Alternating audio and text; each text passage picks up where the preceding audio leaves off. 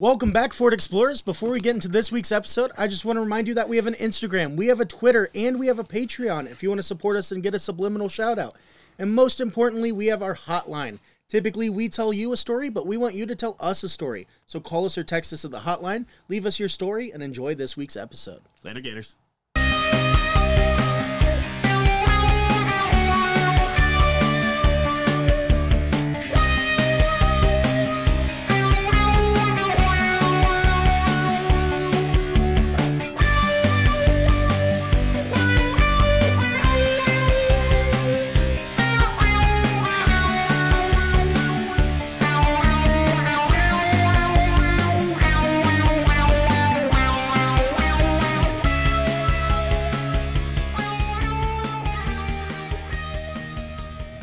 Hello, and welcome back, Ford Explorers, to the SCAT Spirit Hour. I am the Colonel. This is my son, Caleb. If you're joining us for the first time, welcome. If you're not joining us for the first time, welcome back.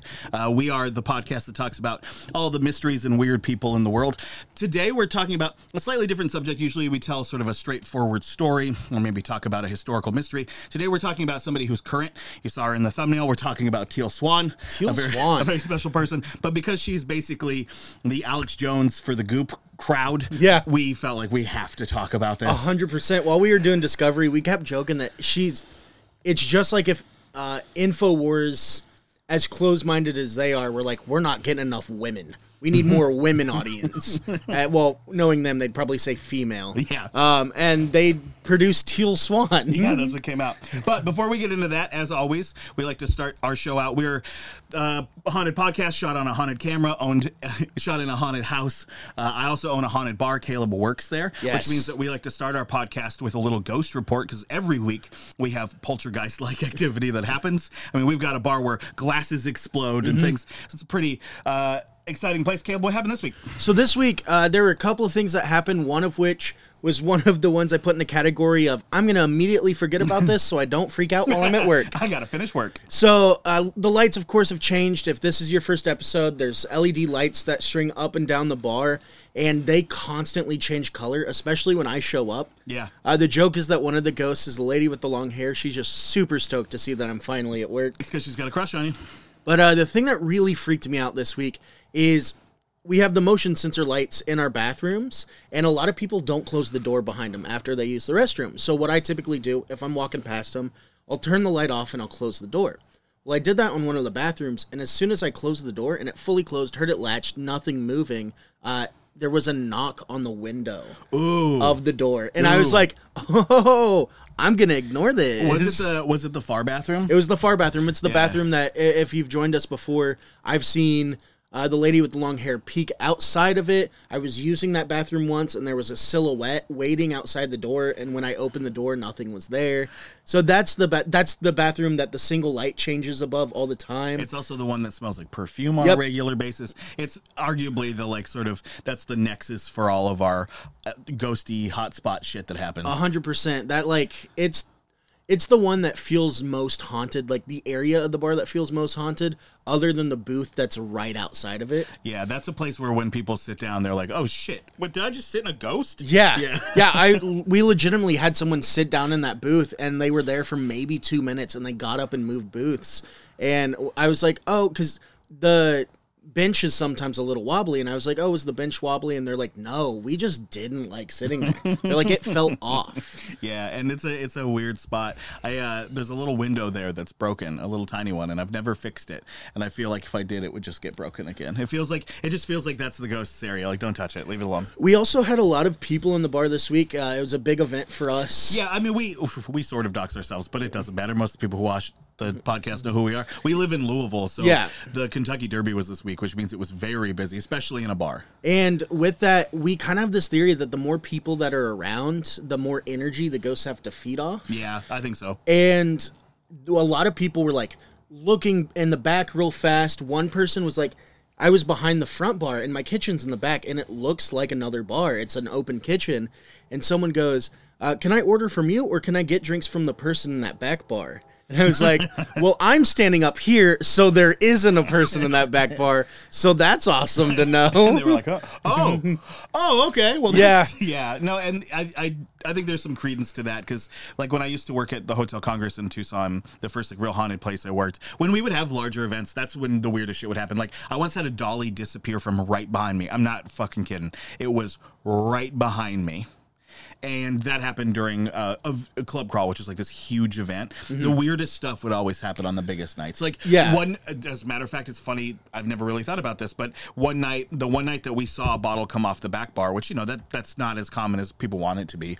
Uh, we saw a bottle of wine. So the way that that bar worked is, uh, we all sat in booths against the wall. The bar's on the opposite side. It's probably like ten feet away and we're all sitting in the booths security bartenders everybody counting stuff out. Sorry this has become quick ghost story time oh, but no. we're all sitting there counting. And because it was it had been a club crawl night that's a really really big night in in tucson. It's a huge downtown event and we're all counting a bunch of money. And as we're doing that a red wine bottle came off the back bar and broke over the bar. So it went off the back bar over the bar and then landed on the floor between the booths and the stools. Which you said what the bar from between the bar and the back bar was maybe 10 feet. 10 feet, and then you have the length of the bar itself. Yeah. And then, oh it moved Yeah. yeah it went a distance yeah, it- that- that's not falling off a shelf. That's being tossed from Yeah, a it, shelf. w- it went a distance, and everybody turned around and was like, "Okay, which one of you jokers fucking did that?" And everybody was like, "I'd love to say it was me, but it wasn't." Well, I, I've talked before that I think ghosts do get energy off people, but I think it's the same way that like uh, Tinkerbell works. Uh, yeah, where um, the more you believe in the ghost, the more energy it gives them. So if you took a room like full of people that don't believe in ghosts and had a ghost in that room, like proven that there's a ghost in that room, you wouldn't get much activity because they don't have that belief energy to pull off of. But if you had a room full of people that believe in ghosts and a ghost, you'd see some shit. Well, that's a really, really good segue It uh, is. for the main subject. Uh, that- also, very good ghost report, but wild story, and like a story a- anecdote. I say this every week, but if you're new to the podcast or if you just decide this is the week you want to do it, if you are an amateur ghost hunter or a professional ghost hunter, that bar has never been, that space has never been ghost hunted. Uh, it was abandoned for a very, very long time. We're the first business to be in there in the modern age. And when I rebuilt it, it very much felt like an old haunted building and it has continued to. So if anybody out there would like to come ghost hunt it, come be our guest. We already do the podcast, you know, we'll Yeah. get in there at some point, but we work there plenty. Um, but yeah, so speaking of having a belief in something until it's real, uh-huh. today we're going to talk about Teal Swan. Teal Swan is, uh, well, I think she's considered to be a lot of things. I think a lot of people consider her to be a grifter. As I mentioned at the beginning of the podcast, I feel that she is along the same lines as like an Alex Jones. So whatever you want to consider him to be, I would consider her to be as well. Sort of an uh, like a social aggravator for her own financial gain. Or, Yeah. I mean, in her case, it seems a lot more like clout and a lot less about finances. But I've always felt that self help gurus who like try to corner the market with clout instead of finances are just trying to pretend to be a little more authentic. Yeah, yeah, it definitely feels like with self-help gurus and uh, evangelists and stuff like that, they're like they couldn't make it as an actor. So what they did is they're like, "Well, I'll come up with a religion, so then people will be my fans." And in some cases, like that's sort of the, the truth, you know. Like some sometimes it does happen. I mean, you, even when you have successful celebrities, you see them turn to cults and shit like that. And what we're talking about today is definitely a cult. And if you're a member of that cult and you're offended by what I said, uh, I understand. But you maybe should examine what we're saying and what other people have said. Teal definitely, I think, hit the tip of her conspiracy or her conspiracy, like her controversy, probably about four or five years ago. Yeah. 20 from 2016 she opened a wellness center which we'll get into all of that stuff here in a second but in 2016 when the rest of the world went to shit when harambe got shot uh, and the rest of the world was cursed she also started a wellness center and we're going to get into a lot of that stuff because she does continue to exist. Normally, when we're talking about somebody on the podcast, we're usually talking about somebody in history. We like to talk about older cases. The, we don't talk about conventional stuff as often. You know, obviously, when we talked about the Rust case, and that that was cool because that got us very close to the case. But with this one, it's a little bit different. But we find it interesting for a few reasons. One, um, it's a cult, and we love talking about cults. We do. We also like to differentiate cults. You know, like I've, I've mentioned before when we did the 7M Films uh, episode, and we've talked about a few other cults. We've talked about Aum Shinrikyo and a couple others. But when we're talking about 7M Films and what's going on with uh, the TikToker Miranda Derrick, we both made the point that you can be in a cult if you want to be in a cult. Yeah. So I want to approach this episode and let everybody know that we are not judging anybody if you're in a cult. I think if you want to be in a cult, you're welcome to be in that cult. However, if you're in a cult, you also have to be receptive to the idea that others are going to have criticisms about that cult, and that's what we're doing here today. Yeah. So if you're a member of this cult or you're a fan or you like Teal, I feel you don't get super mad at us. You're just going to be spinning your wheels. It won't get you anywhere. But just know that we're examining this more as experts in this sort of thing. I mean, Teal and I have an interesting parallel in the sense that she's not a lot older than I am. We come from the same place. We're both like desert rat weirdos. Mm-hmm. And I like I Teal is not an unfamiliar character to me. Not specifically Mary Teal. What's her last name? Bosworth. Bosworth, but that type of person, dude. I grew up on a reservation in Arizona, which borders up against where all the white people pretend that they have a, a pseudo reservation, which is Sedona, mm-hmm. with their vortexes and all that stuff. And you know, she does stuff in Sedona, and we're going to get into some of that New Age shit. But today's largely going to be about New Age cultdom and the negative effects it can have on you, and also illuminating putting kind of a lens on the fact that a lot of this stuff is just cherry picked from elsewhere it you know what's ironic is i feel like you've seen get him to the greek and forgetting Sarah Marshall right Yes. russell brand's character in that mm-hmm. movie the way that he's criticized is funny now because that basically is russell brand Yeah. he has become the guy who cherry picks these little pieces of self-wellness and self-help from all these different religions and then tries to combine them all Yeah. into some made-up silly story and teal does the same thing Yeah. she has stolen a lot of her stuff and she a lot of it's really interesting like she gets into you know like the akashic records which is kind of like the mental bible of theosophists which we'll get into. Yeah. and that's rudolf steiner who also gave us the waldorf schools and organic farming. So we're going to get into a lot of weird shit today but before we get into all of that we'll do what we normally do. And i'll let caleb take over and give us a little background on mary teal bosworth and how she became teal swan. So Mary Teal Bosworth, or Teal Swan, was born uh, June 16th of 1984 in Santa Fe, New Mexico. But her family then moved to Logan, Utah, and she was raised in Logan, Utah. And so she lived in Logan until her teens with her parents and her younger brother Sky. do you want to know a quick fun fact about logan Yes. It's where when you're going north through Utah, it's where it starts to smell really bad. Salt Lake City smells weird. It just does. It, it's a salt lake. It smells weird, and there's a lot of pollution. Provo is super farty. Logan is like where it starts. That's all I have to say. If you guys are ever planning a trip from south north through Utah, just know that around Logan is when the fart smell starts. Logan, Utah. It's where the smell begins.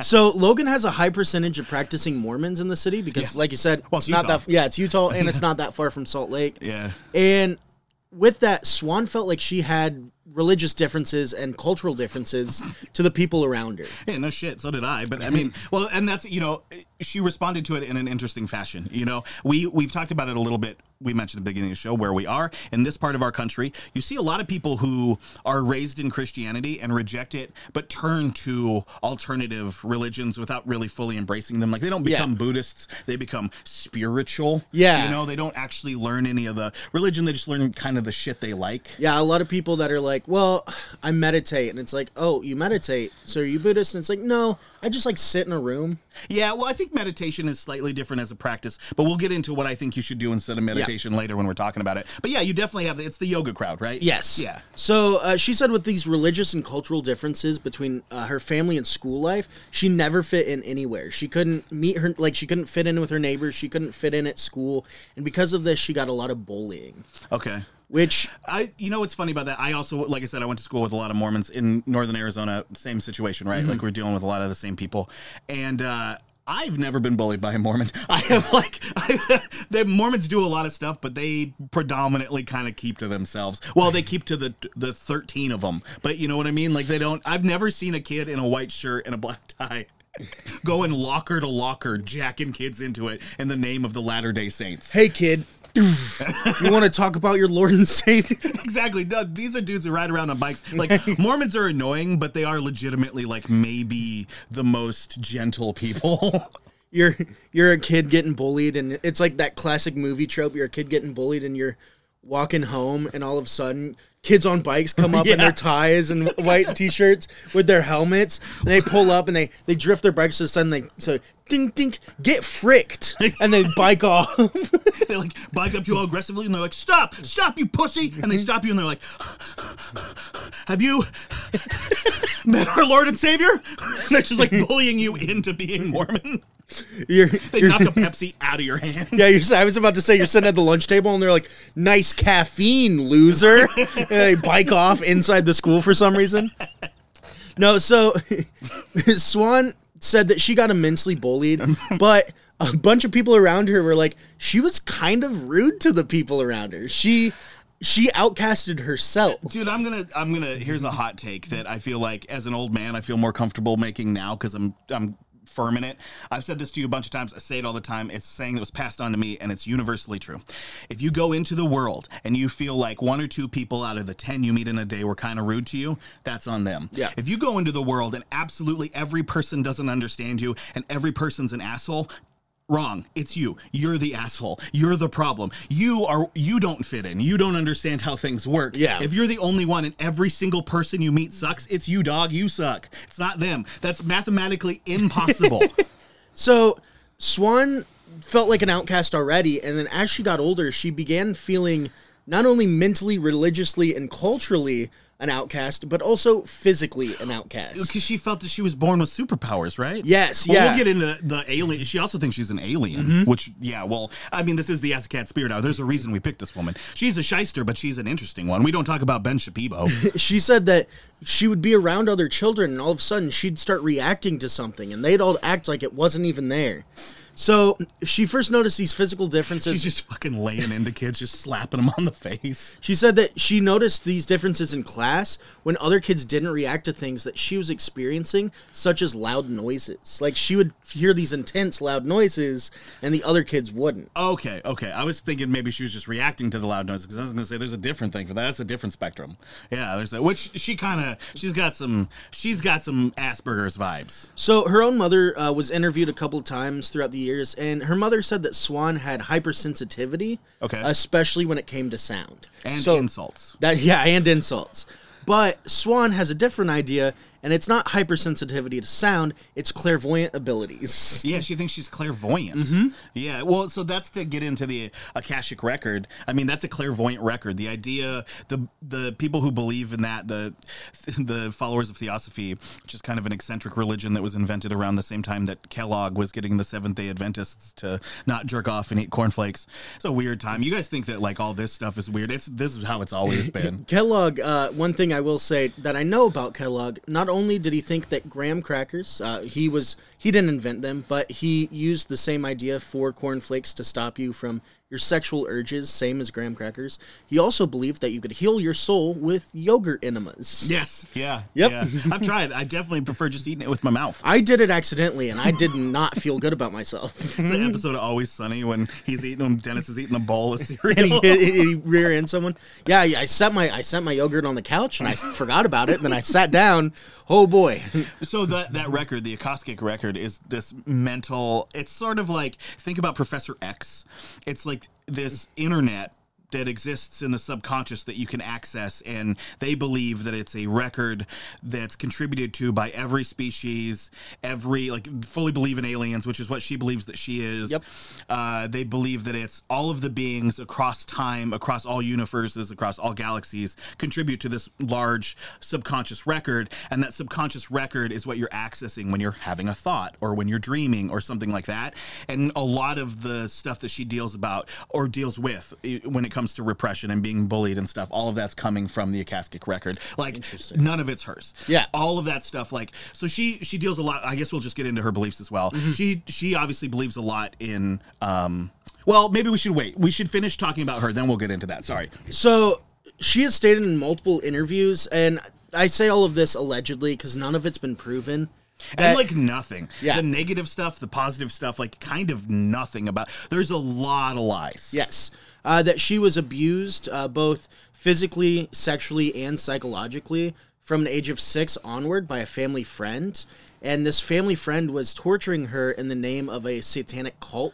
Yeah, see that's the thing is like your immediate response is okay, believe like believe victims, right? You always want to listen to people and I respect her and I don't think that she'd be lying about being abused, but then to say that it was for sa- satanic ritual, Yeah. that's where it gets this is, you know, sh- so she's what is she? She's 3 years older than me. Yeah. So this is like deep satanic panic. Yeah. You know, like for those of you who don't know about the West Memphis 3, if you want to know the like tip of the satanic panic, we could definitely we'll do an episode I think at some point on the West Memphis 3. But if you want to talk about uh, they there are three great documentaries on them called Paradise Lost 1, 2 and 3, and they're about a group of young men who were all given life sentences for murdering a young boy that they did not murder. Uh, they found out that it was done by somebody else who lived in their neighborhood. They were um, convicted based purely on the fact that they enjoyed metal. They listened to Metallica and stuff like that, um, Black Sabbath, and the judge was such a fucking Christian doofus. And that's not an insult to Christians, but come on, guys, come on.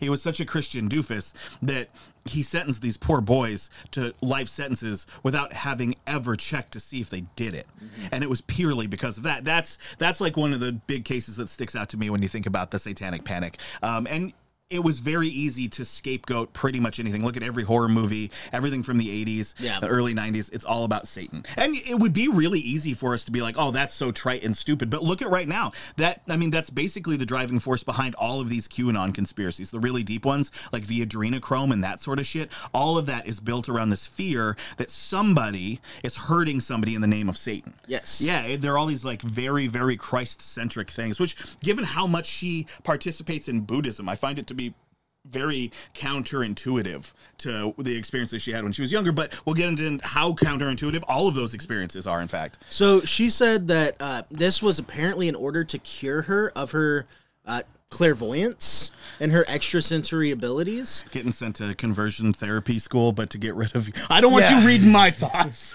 And apparently, her abuse went from like lashings to cuts to even being sewn inside of a corpse. Yeah, that one is a la gnarly. Hoth style. I like to think of it more like a mech, you know? But yeah, like Hoth, yeah, cutting open the be warm in here.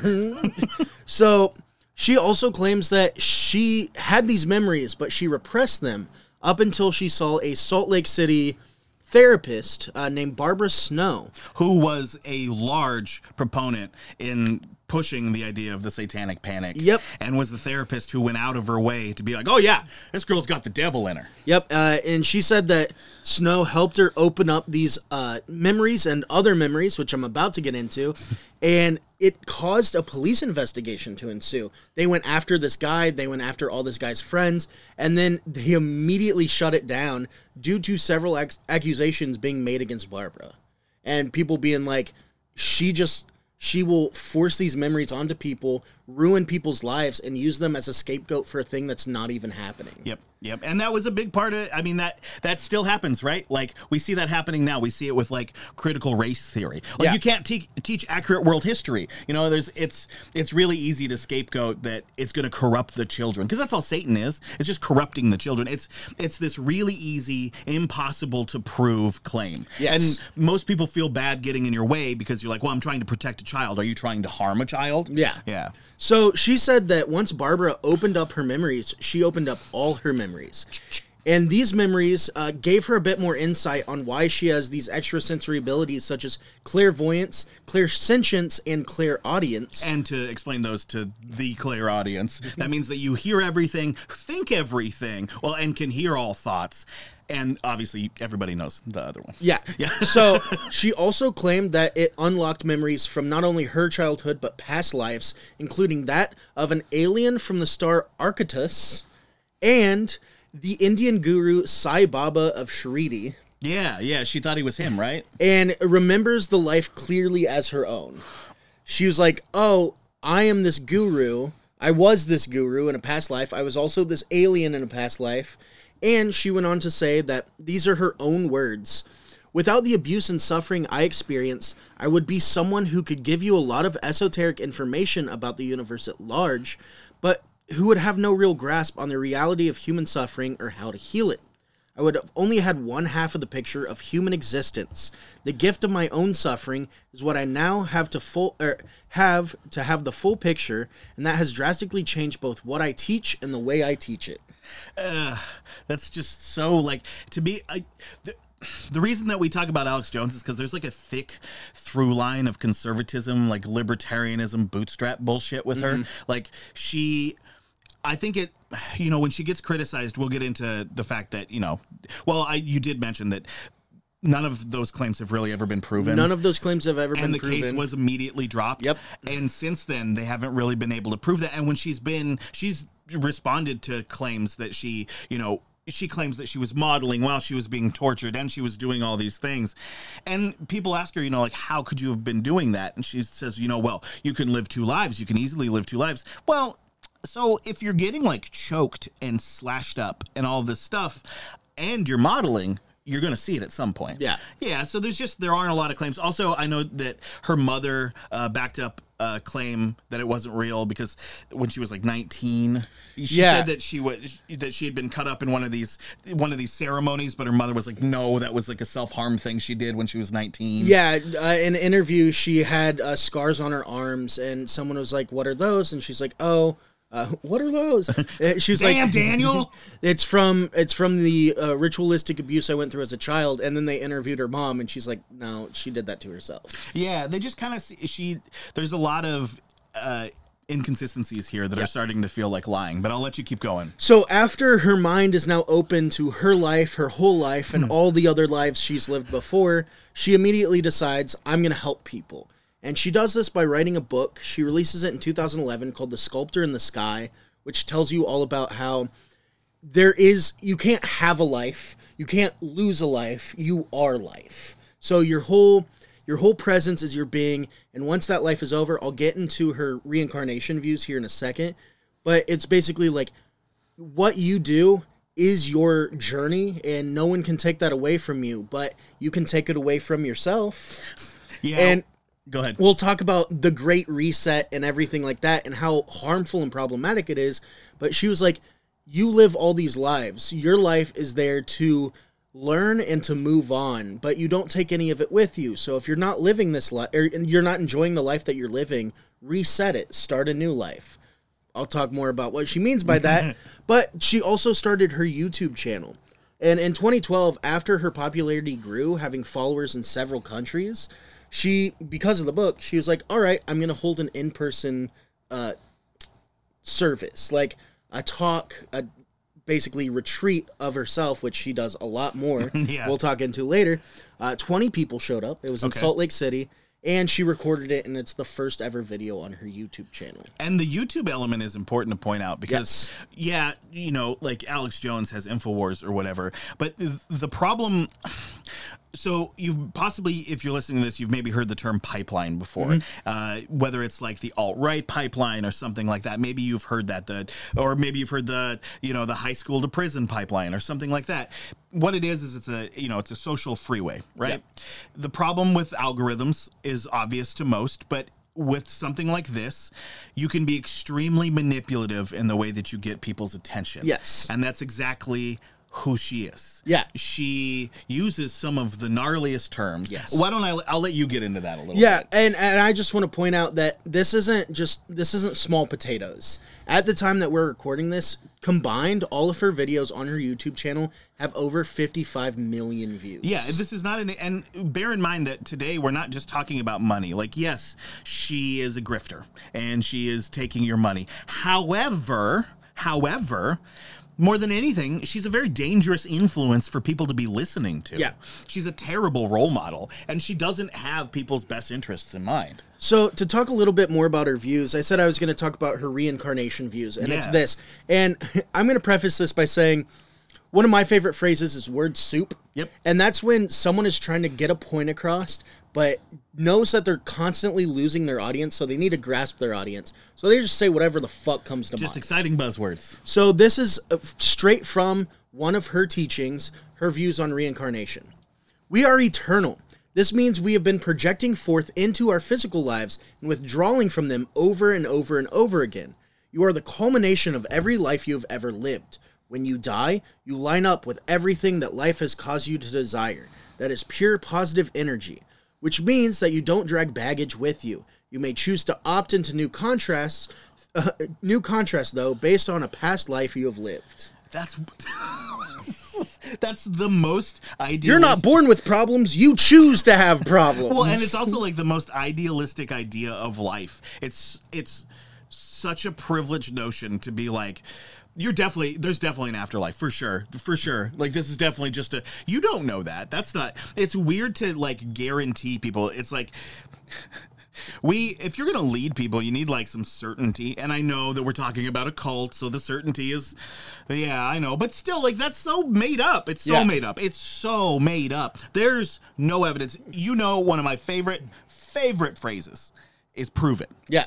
and I would just say to you, Teal, prove any of this. Yes. Prove fucking any of it. Because, like, don't get me wrong. I have woken up while camping on certain, you know, more like a spring morning and you see all the animals and shit, and I see God. I get it. I understand that. When you see people who talk about God in this energetic sense that's sort of like this m- more like a hunch we get and less like an actual controlling being, I understand that. And I understand that level of so called spirituality. But that's not what she's selling. She's selling something significantly more concrete and a lot more dangerous. And it's weird because it feels, it's like a hippie cult if they were all Republicans. Yeah. Because well, it's, so a hippie cult. yeah, because it's so like it's, but it's just so like it's. I grew up around real hippies, Yeah. and they're the most kind, giving, Yeah. sweet people. Yeah. They question people, but they're kind. A lot of people in my family are criminals and fuck ups. We all get along just fine. Nobody judges one another. That's not what this is, No. and it's it's definitely what it's advertised as. It's like this open, accepting, like Jonestown, right? Jonestown is an interesting situation because the People's Temple was successful because Jim Jones let people in that couldn't go anywhere else. Yeah. He was open to every type of person and fundamentally that's a great idea. Now, his idea was yeah, we're all equal and we're all on our way to heaven. Yeah. And that second part was the fucking dangerous part. But the first part, you have to understand that like sometimes when you join a group, you don't do it purely as a choice. And I think she sees it that way. Yeah. You know, like when she gets people, these people are googling shit like how don't I kill myself? Or how Yeah. do I kill myself? Or what happens if I shoot myself? Like these are people who are at the end of a rope and she knows it. She's brought it up before. Yeah. She knows that for a fact.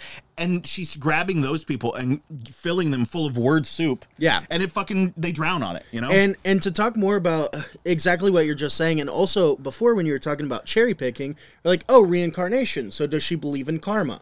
No. no, no, So this doesn't. also from her site. It says, You get reincarnated, and at no point will they ever de- test to see if you were any good. Taweret will not be what is weighing your heart.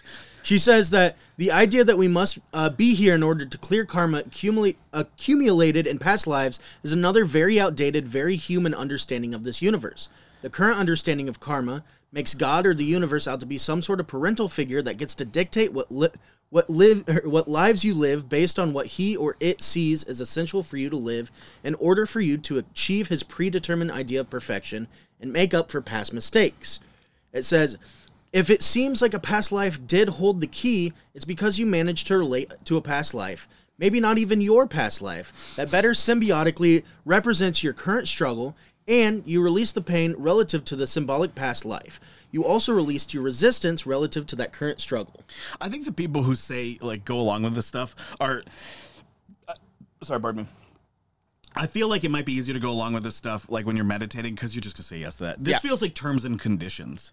Yeah. You know, like here's my idea on karma. Yeah, whatever, man. When do we relax? so to talk more about her ideas and how harmful they are to people she focused her ministry on healing others through their psychological ailments and she focused on repressed traumatic experiences and suicidal thoughts Yeah, so that's what I was talking about earlier when I was talking about shadow work. And while shadow work as we know it, really honestly started with uh, Carl Jung. Carl, which is it's interesting. We'll get into her understanding of fetishes as well, which is also very problematic um, and not something Jung would have agreed with. But Jung is the one who believed he was the first one to say really that we repress things, that we hang on to them, that we don't let them out, and that's what doing shadow work is. Shadow work, while it sounds they I think they prefer the term. I say they, but I think self-help people prefer the term shadow work because it makes it sound uh, more significant than what it is. and more mystical Yeah, it sounds like it's something where you sit down and cast a spell, but what shadow work really is is just holding yourself accountable. Mm-hmm. It's holding yourself accountable for how you behave, what your behavior and what your actions do to your own well-being as well as those around you. Like shadow work is not some sophisticated dark art. You don't need Yeah. to open the fucking Darkhold or Necronomicon to do it. You just need to look at yourself in the mirror and go, you got to chill or you go talk to a therapist or something. I'm definitely not saying that it's a choice. You definitely it helps to be guided on these Yeah. things, but it's a very different thing and it's not something that requires being in a cult. So her teaching methods sometimes involve participants imagining their own deaths, usually by suicide. Yeah, it's the real Gary Vaynerchuk fucking way. And that again, like every one of her examples feels like some stupid crypto bro, GOP shithead. Like it all Yeah. just feels like a shill of the same shit. She, uh, many many people that criticize her say that highly triggering comments and extreme views on suicide trickle into almost every piece of content she produces. And she has even said Well, out it's loud. a choice, Caleb. It's a choice. She's even said out loud that she compares her followers with sui- suicidal thoughts to stray cats and orphan children. What a That- fucked up way to look at orphans. They're suicidal because they have been left behind. Orphans aren't left behind. What a terrible way to look at that. Yeah. That's not at all what happens. I mean, don't get me wrong, like plenty of kids, yeah, their parents die or they get abandoned or whatever, but that's not exclusively the narrative. And also that's not the overall narrative. That's a terrible And also why the fuck would you look at children like that? Yeah. Like abandoned they're human beings. They just need supervision. They don't like, they're not abandoned. They're not discarded. They're just tiny humans who now require someone else to walk them across the street. And if you can't figure that shit out, you're probably not a good member of the community. If you just see it and you see that, that I don't know, that's just very indicative to me that you don't see the humanity in, in humans and like animals. To say that about a feral animal or whatever, like, that's such a shitty attitude to have. And the, the people who need help, she sees as like lost souls, It's such a fucking Sandra Bullock in the blind side approach to helping people. Yep. It's such a like patronizing way to approach somebody, be like, "Oh, I've got all my shit figured out. Let me feed you and take it." Fuck you, man. Fuck Yeah. you. And a lot of people don't want that kind of charity. Well, that's not where her ideas of her followers, her problematic ideas of her followers ends. She knows her audience and she knows how to gain more audience. And this is directly spoken from her mouth in an interview. She said, Most people are going through a fucking huge crisis, gun to your head type of crisis. And then, you know, they typed in something like, quote, How do I not kill myself? And my videos popped up. I specifically try to go for tags and things like that that capture that audience because when you're in a desperate state, it's not sophisticated. People, when they're in that state, usually type in shit like, I just lost my mother, what the fuck do you do? Literally.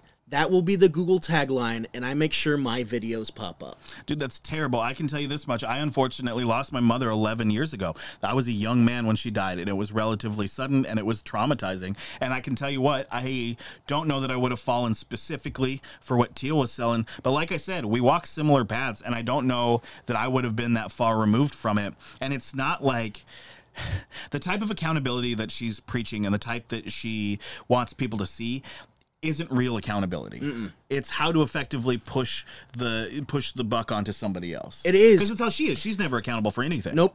Uh, to talk more that you brought up her ideas on fetishes, I pulled up one Oh of her videos. sorry, yeah. Uh, she has a very, very like she uses very, very extreme views and ideas and discussions to pull in people. She has said multiple times, like she had a blog post that was called COVID nineteen: The Manifestation of Narcissism, and this one, a video She meant that post. yeah. Uh, of one of her videos is called "The Secret Behind All Sexual Fetishes" that talk about fetishes with children and necrophilia and how they're okay. And you know, it, it's not a path you should go on, but if you have, you're okay, and uh, you can use it as a learning experience. And sh- there's no trigger warning for Like it- any of the things that she talks about. Also, like it only happens once. Yeah. Like, yeah, I just fucked that kid once. I, I won't do it again. What do I do? and there's no trigger warnings on any of her I material. wait for that clip to get used against me at some point. And the crazy thing is, it doesn't have an age restriction on it. Yeah, and that's you know that's a failure on YouTube's part, but on hers as well. Like to not add a content warning to that stuff. And if you dare try to tell me that it's because everyone should be able to see that, no, man, like that's not necessary. And we're talking about YouTube here. This is a thing that is heavily used, especially by like impressionable minds. Yeah. and that's the thing that really frustrates me with her is she she has a tendency to like she speaks with a confidence that it's it's not possible to have that you only see in con men. You only see it in self help guru like shysters. They're, it's and it's not different from the political ones. They're the same ones who sit there and will look straight in that camera and tell you that they absolutely know something that they know nothing about is absolutely true and they know it for a fact. Now send them ten dollars so they can keep doing this good work. And it just feels to me like the people who are going to fall for this are the the core audience of of YouTube. You Yeah. know, like the impressionable people who are like, "What is life like?" Especially if you were young and you had something bad happen, or you were feeling like you're going to kill yourself. Which a teen nowadays, I don't fucking blame every single one of them for feeling that way. You're, you're going to end up on a really bad path, and it's all for her benefit. And the thing is, before I talk into my last big point of how this is very clearly a cult and she's a terrible person, um, is she has shown herself to just kind of gaslight people for her own gain. One of her ex husbands, she was like, I would love to open up your mind and get your past lives and all your repressed memories. And he's like, I don't feel comfortable with that. And she's like, No, no, trust me. You trust me, right? And he's like, I guess. And so they lay down and they go through this whole thing. And she essentially tricks him into believing and saying that he is an assassin sent to kill her to stop her teachings so he can ruin the world. And then proceeds to kick him out of his own house and divorces him. Jeez. Well, you know, I mean, I think he dodged a bullet there, Yeah. really. But yeah, it's, you know, her level to gaslight is profound. I mean, she's been gaslighting herself her whole life. Yeah. Realistically, like with this satanic abuse stuff, she's probably gaslighting herself and Mm-hmm. she's probably lying to everybody else. When she, when she was challenged, she wrote on all of these abuse allegations in 2017, 2018, she released a video that was a response. And in that response, she explains she she's an interesting woman because like if you just take two steps back from the elephant in the room, you see what it is, and you also see that she like she kind of plays her hand in the most simple ways. Like she doesn't wait for the royal flush. She just plays the first pair she gets. Yeah. Because in that she talks about how if you tell a child that they went and received surgery and then they go and tell an adult that they received surgery. And that adult goes okay well sure you did. And she's like and in there is the truth. Does she not realize that she just explained to everybody what she does? The- she's tattling on herself. It's funny enough that you mentioned it while we were doing Discovery. I was on her website, and one of the main videos on her website that is right underneath a button that says "Pay here forty dollars to join to join the Teal Tribe," which we'll get into here. In Oh yeah, second. just as an indigenous person, I'm gonna go ahead and just say it. Don't fucking call it a tribe. Don't fucking call it a tribe. Don't fucking call it a tribe. I don't care if you're in that tribe. I don't care. It's disrespectful. Until we get our land back, you don't get to do shit that glamorizes anything about being indigenous. So don't fucking touch that. You're not in a tribe. That's not what it, it's called. It's really fucking disrespectful. As you were. Uh, the name of the video is "How to Sever Ties with a Manipulative Relationship." Yeah, which is Is oh, on the main fucking page. and the video just says close the box in the upper right corner. It's like five free meditations. This video. Pay forty dollars for more teachings, and it's like, oh, that's hilarious. But see, that's a big part of how it works, right? Because if she convinces you that everyone else is manipulative and not her, then she's just telling you the truth and not manipulating Yeah. you. There's a there was a clip that was leaked from a there was a blog post. You know, there's a there's a large group of people. They're known as the Truth Tribe. Which again, guys, stop using tribe. Uh, and there's a lot of blog posts and stuff that we went through during Discovery. And one of them has a, a clip which we're not going to play because she's a YouTuber too, and I know she'll go after this video. Um, but there's a clip wherein she berates a man, the only man basically who was at this uh, one of her um, retreats in Costa Rica, which we're going to get into in just a second about those retreats. But it's he's like the only man at this thing. He's older than everybody else, um, but he's trying to better himself, just like everybody else who participates in this. And she basically like gaslights him, tells him he's a fucking creep, and he's like, "I'm not trying to be a creep," and she's like, "You're a fucking creep. Your energy's fucking creepy. You're creeping every person out here." Made a grown man, we're talking like a 50 plus year old man, ball his eyes out, Yep. cry, made everyone in the room tell him why he's creepy. Yep. Being like, he creeped you out, right? Tell him why he's creepy. And for those at home who are wondering, or wherever you're listening to this, those at work probably, uh, for those of you in an Amazon warehouse or Bunger at your concrete factory, uh, if you're wondering, would people really fall for this? I mean, I feel like we live in a time where we don't need to make it clear that yes, people absolutely will and do. But yeah, man, people people are going to support this and they're going to believe in it and they're going to like back her up. They're going to come to her defense. Yeah. They're going to say that, "Oh, you just don't understand." When you're talking about spirituality, this big fucking fake fucking term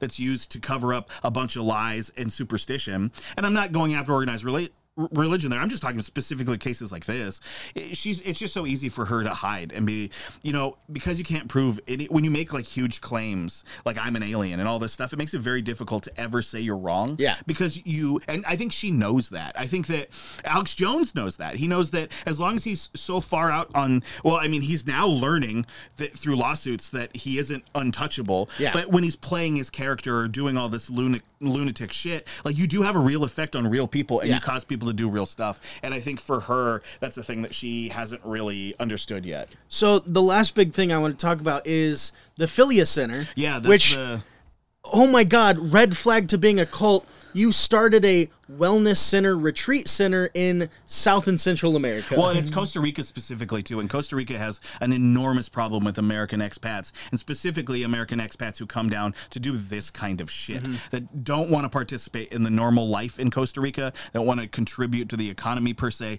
They just want to come and have their special wellness retreat there because it's cheap and beautiful jungle, and it also happens to be one of the Central American countries where they speak a lot of English. Yeah. So Costa Rica is where you find all kinds. I know all. T- Costa Rica is the type of place that an asshole TV lawyer, like a DUI lawyer, gets his second home. yeah. Yep. Yeah. So, uh, people they announced they said, "Hey, we bought this hotel. It's a 14 room hotel on a coffee plantation in Costa Rica. We bought it. We're gonna open our own wellness center, wellness retreat center."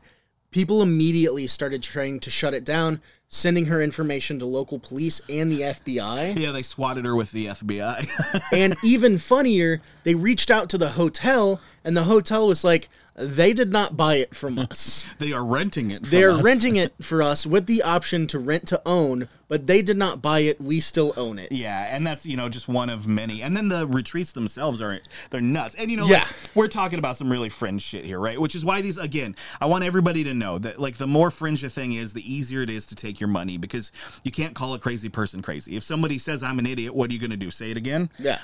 These retreats are ridiculous. There are things like breatharianism. For those of you who don't know what breatharianism is, please Google that. We could do an episode on those kooks, and you know maybe in a year or whatever we will. Yeah. But basically, they believe that they.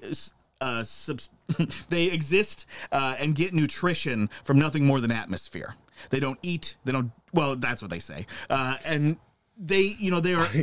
I live entirely by breathing, and it's the I think you should leave skit where he's eating a hot dog in his sleeve. He's like, oh, I feel so nourished. exactly, dude. That's exactly it. So yeah, it's like some of these are really nuts. Tell them about some of the other ones. So at the Healing Center, she hosts an array of retreats, like we said, uh, with only about 12 to 16 spots open. Like I said, there's only 14 rooms in this retreat. Yeah. So those retreats cost a bundled sum. They don't tell you what you're buying. They're Yeah. just like, it's all included. Oh, you want an itemized receipt? Nope. Anywhere from 4,000 to $6,000 a person. Which is nuts to me, and I'm sure that's probably like. Feel free if anybody watching this knows. Feel free to leave us a comment. Is this is like kind of the going rate for this shit? I don't sign up for a lot of yuppie like yoga retreats, but I would imagine that that's pretty fucking expensive. And you think, oh, well, she's not in it for money. She's there to heal people. Well, that brings me to one of the potential teachers for one of the seminars Yeah. that was held in 2016. Not a breatharian. No, uh, her name was Ava Cinders. She said that she was reached out to teach a class at one of these retreats with travel, room, and board covered. Yep. But no pay. Dude, it's so dirty. That's such a shitty thing to do. Oh, we'll get your room and board. I'm okay. First of all, you rent the hotel, so you're not really doing me any favors there. So you're just paying for my travel ticket. Yeah. Thanks for the four hundred bucks. Uh, and she said that You know they flew like Spirit or something too. Well, I guess they would fly Spirit Airlines, wouldn't they? Yeah. she said that nothing was like she would receive no money, which means Teal would be getting about twelve hundred to sixteen hundred net gain per person at each retreat. So for twelve to fourteen people, that's anywhere from fifteen thousand to twenty thousand dollars in her pocket In Costa Rica. in Costa Rica for everyone else's work. Because if you look at the terms and services, of they're fucking hilarious. Well, I mean the yeah, the waiver is nuts. I'm about to talk about the waiver. yeah. Uh, but in her terms and services for the seminar, one of them is uh, we cannot, you cannot expect an appearance, a personal one-on-one consultation, or a group consultation from Teal unless it's otherwise specified. So you're you're her follower. You're paying all this money to go to her retreat. They can't even guarantee that she'll be there. Jeez. And if she is, that brings us to the next point that says you will not talk to Teal or ask her personal questions. Make no eye contact, which is really interesting because one of the like the big driving factors that Teal advertises herself as, and that they advertise these retreats as, say you'll get a bunch of FaceTime with Teal, you can do Q and A's with her, you can talk to her all you want, but then when you read the actual fucking waiver, it says if you do that, we will kick you out. Yep. Uh, and if you cancel within three weeks of whenever the seminar is, it's non-refundable. Which is crazy because like if you were traveling, three weeks is plenty of time. And if you do have to cancel, they charge you an additional $150. It's beautiful, and I wonder how often flights and shit get canceled, and I wonder how cutthroat they are about that. Because if you're flying into Costa Rica, it's it's you know it's not going to be terrible, but you are going to run into weather problems for sure, Uh, she also to go off about and also dinosaur problems. That is where Jurassic Park is. to go off about how big of a fucking scam artist she is. She had this. Well, she's very tall. uh, she's quoted to be Amazonian. Uh, uh, frequently spoken about uh, her best techniques to deal with anger. And according to one of her seminars that she gave in 2016, she stated that suppression of anger can have dangerous consequences. And when she suppressed anger, she became a ticking time bomb. But her theory is that there are two deciding differences in anger between constructive anger and deconstructive anger. And this reporter kind of wrote down everything she was talking about this seminar, took it home, evaluated it, and realized that it was word for word ripped from a TED Talk. Well, yeah, I mean, it's a lot of her stuff is cribbed, and it kind of has to be. You know, like when you're talking, when you're combining all this historical spirituality and you're trying to put it all together, you're going to have to start lying at some point to make it bend and fit because they're not they're not from the same fucking cultures. They're not No. from the same stories. So when you start, sorry, I apparently have the hiccups. So when you start to bend and move them together, yeah, you're going to run into all kinds of fucking problems. so to go back to the waiver, this is Yeah, let's talk about the waiver. This is ripped directly from the waiver that you get if you sign up for one of these seminars. It says, quote, I acknowledge that PSA and their directors, officers, volunteers, representatives, and agents do are, are not responsible for the errors, omissions, acts, or failures to act of any party or entity conducting a specific activity on their behalf. I acknowledge that this activity may involve a test of a person's physical or mental limits and carries with it the potential for death, serious injury, illness, and property loss. The risks include, but are not limited to, those caused by terrain, facilities, temperature, weather, condition of participants, equipment, vehicular traffic, lack of hydration, insect and wildlife populations, and the actions of other people. man that's i mean that's a pretty boilerplate uh like um waiver for serious things like if you were to go to like a water park or something like that. Yeah. something where you could there's a lot of motion and you could get hurt. Um it's also worth pointing out that while she does have that waiver uh, a lot of people have waivers like that and it doesn't protect them. Would you like to talk about james ray? Yes, so on October 8th, 2009, at a New Age spiritual warrior retreat conceived and hosted by James Ray, who is a self help author best known as a contributor to The Secret. Yeah, so if any of you felt like, man, a lot of this, like, you just have to manifest it and just think about it and you have to make it yours and you have to just choose. If you felt like a lot of that felt like it was coming from the secret, it's because, yeah, it was coming from the secret. Well, he was hosting this retreat at the Angel Valley Retreat Center in Sedona, and two participants named James Shore and Kirby Brown died as a result of being in a non traditional sweat lodge exercise for several hours. So now, again, having grown up on the res land there, I do find that kind of funny, but it's terrible. Um, it was personally conducted by Ray himself. 18 others were hospitalized after suffering burns, dehydration, breathing problems, kidney failure, or elevated body temperature. Uh, Liz Newman, another attend- uh, attendee, died on October 17th after being comatose for a week. God. The part is the attendees, who had paid up to $10,000 to participate in this retreat, had fasted for 36 hours during what was claimed to be a vision quest exercise before the next day's purported sweat lodge. I just realized that uh, running these scams is a great way to save money on like feeding people. In the, uh, room and board. Actually, we fast. Uh, there we will be did- no food. We did not have enough budget for food this year. Oh, um, hungry bellies means clear minds and spirits. yeah, dude, it's so dirty. It feels like when uh like a stone soup thing. It feels like when you got a really poor mom and she's trying to justify dinner. She's like, "We're having um potato steaks," and it's like, "What the fuck's a potato steak? Uh, mashed potatoes and it's shaped like a steak. We're broke."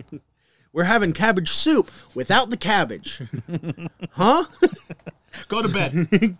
So, during this period of fasting, participants were left alone in the Arizona desert with a sleeping bag, although James Ray did offer them Peruvian ponchos for an additional $250. So I'm just gonna s- sneak in here and say that I have gone camping outside of Sedona. I don't know, probably a hundred times. When I was in high school, we used to ditch every single day to go swimming at the creek that goes through Sedona, where all these people were. And I can tell you that one of the things I've never done is just laid out in the middle of the day in a sleeping bag. That sounds like a terrible fucking idea. Because Sedona, while it's not southern Arizona, it should be made clear that it was very hot. It would still be very hot. So, after this experience, participants ate a large buffet breakfast before entering the non traditional structure built for what they have been told would be a sweat lodge ceremony. Man, I bet they were hella dehydrated too. Yeah. because there's zero humidity. Like it's dry as fuck. You really have to remember it. Uh, it's easy in Arizona to go your whole day and be like, man, I feel terrible at the end of the day. And it's like, well, when did you have water? So, the site owner reported that she learned after the event that participants went two days without water before entering the sweat lodge. Well, they didn't have anything to sweat out. Nope. So Ray uh, was convicted on three counts of criminally ne- negligent homicide after a trial that spent nearly four months. And he recently just lost his appeal and will continue to be convicted of those three counts because he had them sign that waiver and he thought he would be fine. So, Teal, why don't you remember that shit when you're having people sign this waiver that's like, oh, I'm protected? No, you're not. No, you're not. And hopefully, hopefully, in the event that you hurt another person, we're going to get in now that we're in, and the podcast we'll get into the people that you've hurt. Yes. You hurt another person. Hopefully, you're going to be fucking legally liable for it. Now, talk about the people she's hurt, Caleb. yeah, so there have been many people uh, in her following that have sadly taken their own lives because of her teachings. Um, one of them was a young girl at the age of 18 who An she 18 year old girl. Uh, she felt like an outcast and she didn't know what to do. So she found Teal's teachings. Her mother even stated in an interview that after she took her own life, she went into her room to collect her belongings and found multiple drawings of Teal. Um, she said she idolized Teal, but she said that she felt like an outcast. She felt like her life had no meaning, and she reached out to other members of the supposed help group that she was part of that Teal ran, and they basically were like, well, "You should kill yourself." It's like calling a suicide helpline and the person being like, yeah, do it. Yeah, Yeah, go for it, puss. and she she like went on the site everyone was like well if you don't like this life remember there's one after it you should just end your life go to the next one You can't tell an 18 year old that. No. They are not smart enough. Smart's unfair. They're not experienced enough to understand that you're full of shit. Yeah. Uh, and that's exactly what she did. She she left home, she went out to a field, and she took her own life. And it's not the only person. There have been other people who lost every like not lost their life, but they just neglected every aspect of their life and became homeless. There are people that went to the church, left a different church, lost all of their family. When they realized that Teal was pushing bullshit, they tried to go back and they had no family to go back to. Yeah, I mean that's the cult thing. Yeah. That's what happens, you know, like we talked about that with 7M Films because mm-hmm. the whole reason that came up was because Miranda's parents were worried that something had happened to her because she's joined a cult. That being said, not every cult is super duper dangerous in the same way. I think they're all dangerous. Um, I also think that you know all religions are also cults. I think that capitalism is a cult. I think a lot of things are cultish if we think about the way that we follow them, um, and I think all of that can be dangerous. It just depends on you know what you do. It's like any other thing. If it feels good, you got to make sure that you don't do too much of it, or it's probably bound to hurt you. Yeah. And so she keeps peddling these ideas and they're so painful and she even says on her website multiple times that this isn't to get rid of your pain. This is to get you to live with the pain. She's Yeah. like if you are here to feel good, I'm sorry this isn't the program for you. Yeah, she has this like she clearly had a really hard time. And she takes it out on others.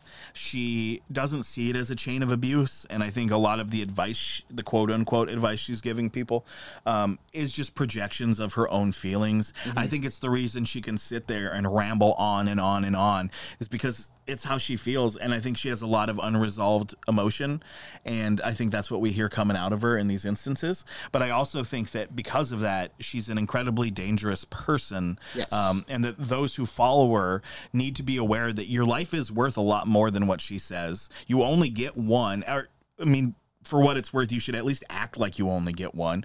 Let reincarnation be a fucking pleasant surprise then or heaven or whatever but at least act like this life matters if not just for the sake of your neighbors whose lives matter. So yeah i mean this idea that she pushes people to kill themselves to start over again that's bullshit. You're not going to start over again. And like we don't know nearly enough about something like the afterlife if it exists or reincarnation if it's possible.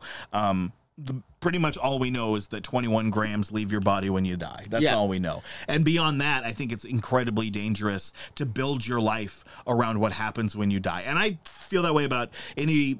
And I don't think all religious people do that, but I think some religious people do that.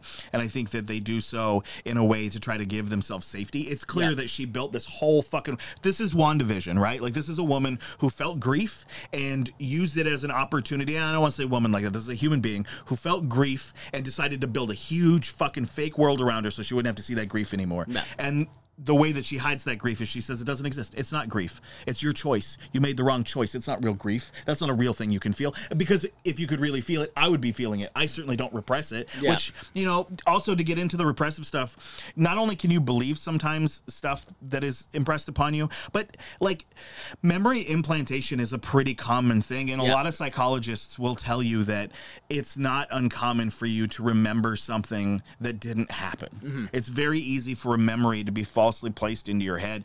Look into false confessions and stuff like that, but it's not uncommon. I know it sounds like it's impossible, but it's really not. It's not difficult at all to convince a person that they did something. it not at all like it, there's multiple studies about it especially like like you said with false confessions and stuff like that you can have someone that was like oh i saw a crime and it's like oh what happened there said well he stabbed him and he got in a car and he drove away and they're like oh well what color was the car and the person's like i don't remember and they're like that's fine go home then they bring him back a week later and they're like hey looking at this report uh, you said that you saw him stab him and then jump in the blue car and drive away, right? And they're like, yeah, that's right. He jumped into a blue car and drove away. And prosecutors will do that and they'll basically coax people into being like you remembered this this and this right and they're like i'm not sure and then bring them back and being like hey last time you were here you said you remembered this this and this and they're like i guess so Yeah, well, because there's no like positive, there's no evidence that there is a, a sacred timeline. There's no Yeah. absolutely this is what happened, so you can't check it against anything. Yeah. So it's just yeah, ultimately, kind of, do you think that's what happened? And you have to at some point, like our biases, we're not as fucking smart and sophisticated as we like to think mm. we are, and we like to think we are because we're not that smart and sophisticated. And Yeah. yeah. it causes it causes us to think all kinds of stupid ideas that aren't true. and uh, just to finally reiterate she dumbs things down so much and pushes them in such a positive way that's what's so harmful. Yeah, if she has one blog post that is titled the clamshell that holds the pearl and it's talking about your life and how inside are all these other lives and memories and the only way to get that pearl is to crack you open Yeah, she wants people to fuck themselves up. Oh, and I was also going to say a thing about med- here's what I'm going to say about what she does because it relates to the meditation thing. Uh, so studies have re- have shown that the uh, vibration, the physical vibration that your brain is functioning at when you're reaching nirvana during meditation, like Buddhist monks who claim they're in nirvana, they've put you know. Uh, the brainwave caps on them, and the vibration that they're putting out is the same vibration that you emit when you're tripping on mushrooms. And the earliest monks, the Jainists, in all likelihood, did consume mushrooms. If you guys have watched our stoned ape theory episode, you know about that. Um, and if you want to explore your consciousness and you want to look into it, I did too. I grew up with a very traumatic childhood and I grew up with a lot of bullshit and I wanted to understand how to unpack that. And I didn't have the money or the ability to go to therapy or anything like that. So I had to sort of self diagnose. So I understand where she's coming from.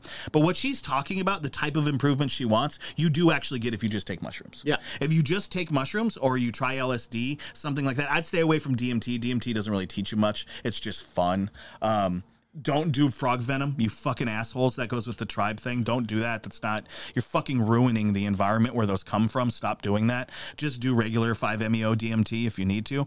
But try mushrooms, man. If you want to really get introspective and you want to talk about your ego and you want to deal with some difficult thoughts that are constantly in your head, in my experience, historically, the easiest way to do so is with psilocybin. Mm-hmm. I think psilocybin is the easiest way to approach your problems. And if you want to crack that egg open, what's nice about it, and she tells people to do that on their own and she traumatizes them.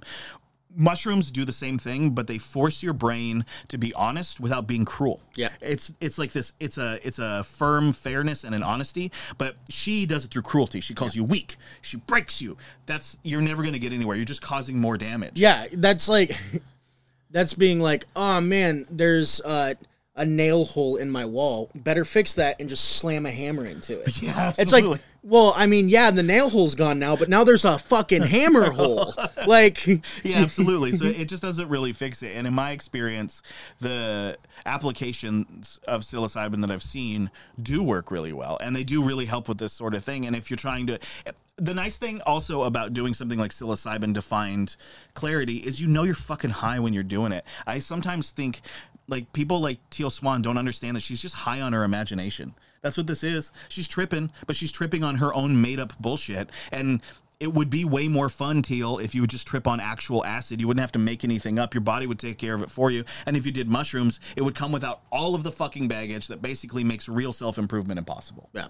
Yeah. So my advice is if you want, if you are uh, a Teal Swaniac, or if you're one of these fans, or maybe you're you're watching this because you've heard about her, or you're thinking about this yourself, or maybe you've had some questions of self harm or whatever. I am not a fucking doctor, and this is definitely not medical advice, but I would I would consider trying mushrooms first. Try psilocybin first. Uh, don't dive don't do DMT like I said don't that does that's not going to fix your brain I think that the Roganites really like it because it's um, it's an exciting drug to take. Certainly, this is where I'm going to go into. And see, I I look like this for a reason. I am a very tenured drug user, um, at least those types. But you know, like well, psychedelics anyway. And I do legitimately think a lot of them help. I I don't really think that. I think Molly can help. I think you take MDMA that can really help too.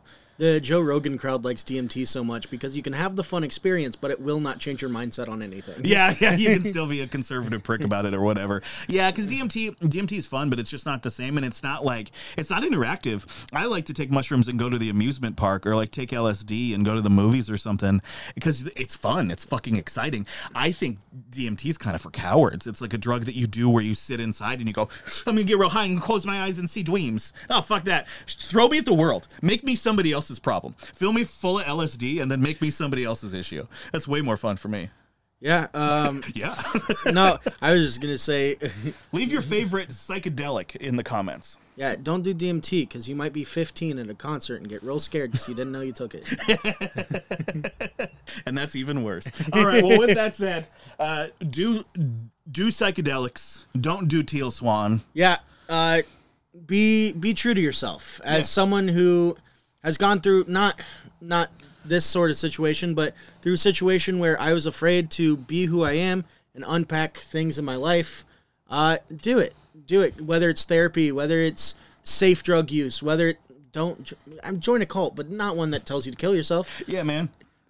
Discover something in yourself because you will you will feel better for it. Yeah, absolutely. Um, be true to yourself listen to what you need no one knows you like you so just be positive. Uh, i know that's a real shitty thing to not you should smile more but know that the world's not always out to get you You're not the main character. you're not the main character. This this world was around way before you were and it'll be well hopefully around way longer after you but the way we're treating it might not be. So but yeah just be true to yourself acknowledge yourself acknowledge your needs and that's the best way to heal. Um yeah that's basically all i want to say Yeah, and don't kill yourself. Don't kill do yourself. I don't have a problem with suicide. I think that's somebody's choice. If you want to do it, that's up to you. I don't ever resent a person for doing that. It's your life. It's your call. But don't do it, man. Run it till the fucking wheels run off. We get a very rare opportunity with life, and this isn't some like life is beautiful shit. It's not. Life is fucking hard and it's frustrating, and most of the time it's not what you'd like it to be. And we didn't ask to be here, but you are here, so fuck it. Make the most of it. It's kind of like when you got to go to work, right?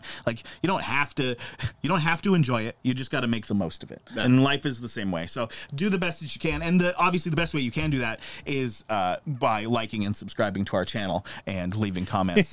you know, that's the easiest way to enjoy your lives. All right. Well, uh, I, that's a beautiful speech, by the way, Caleb. I totally agree with you. And I think that the best thing a person can do is be yourself unapologetically. If you are around a lot of people who don't get you, understand that you need to find people who do. You don't need to force them to get you. And I say that I've never fucking fit in, man. I've been the square. I'm not even a square peg. I'm not even a fucking peg, and I still come in the set. You know what I mean? I'm I'm the I, I'm, I'm the the- crinkly fry in the curly fry. I was about to say I'm the plastic fruit in the in the peg game. You're like, how the fuck did that get there? What's this even doing here? So I understand, and I understand not fitting in, and I understand that frustration and the fear and all the things that come with that. And I also know that all the happiness that I have sought in my life has been when I set that shit down, I kicked it to the curb, and I said, "Fuck it, let's just go be myself." Yeah. Because you will find your people. You will. You will. I promise you will. There might not be a lot of them if you live in some tiny little town, but you will find your people. I promise. And gravitate towards the people who take care of you and love you for how weird you are. Mm-hmm. Yeah. All right. Well, with that said, uh, we're not done yet, folks. We're not done yet.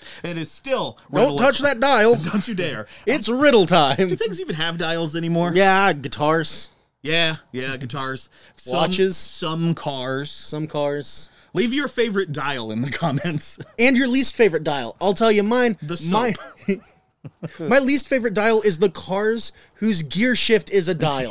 that shit drives me crazy. terrible. That's not what that's supposed to be. I'm gonna accidentally throw my shit into reverse while I'm, I'm trying to turn the, the air on. Yeah. Absolutely. All right, we'll hit him with the riddle, Caleb. Last week's riddle was what runs but never walks, murmurs and babbles but never talks, has a bed but never sleeps, has a mouth but never eats. It's a river. Oh, yeah. I was thinking it was something like that. I knew it had to be like some kind of weird pun. But it's been Derby week, so I thought about it when you said it, and I was like, okay, that's left my head. So this week's is I have branches and am full of green, A tree. but no fruit, trunk, or leaves. Not a tree. What am I? Not a tree. It's not a tree. All right. Well, leave your answers in the comments. Tell us what your favorite dial is. And your least favorite dial. And your least favorite And dial. tell us if you think Teal Swan's full of shit. We already know she is. Feel free to send this to Teal. Teal, if you want to have a face to face, I'm right here, baby. We can talk about it anytime. You are scaring people, you're hurting people, and you're stealing their fucking money. Stop doing that. I've been successful in my life for the same amount of time that you have, and I didn't do it by being a lying piece of shit that takes advantage of people. I did it by actually taking care of people. You can do the same thing. That said, we love you guys very much. We will take care of you by seeing you next week. And if you want to, check out our little news show. It's a lot of fun. It's 10 minutes of us every, what, Saturday and Wednesday? Yep. Yeah. So we love you guys. We'll see you next week. Enjoy the show. Share it. We'll see you then. Bye.